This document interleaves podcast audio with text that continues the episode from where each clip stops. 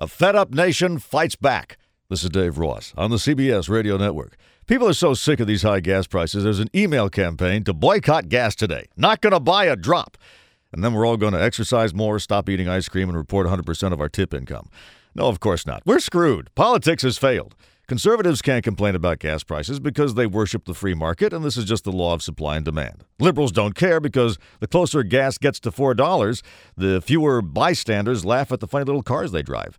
The one voice in the wilderness is oil analyst Tom Kloza, who says we could fix this tomorrow if you had 100 million consumers that all pledged to use one gallon less for a month. One gallon less for a month. And how much less driving would that mean? I calculate about 3,700 feet per day. 3,700 feet per day. So, if we all parked our cars 3,700 feet closer to work, prices would drop all by themselves. But how do we do that?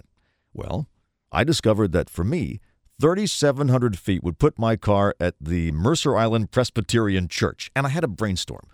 What do you notice about the average church parking lot during the week? It's empty.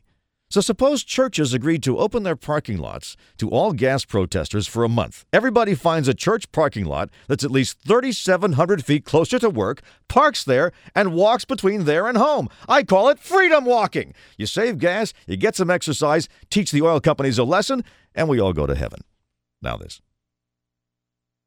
This is Dave Ross on the web at daveross.com. Thanks, Dave. Thank you, Michael.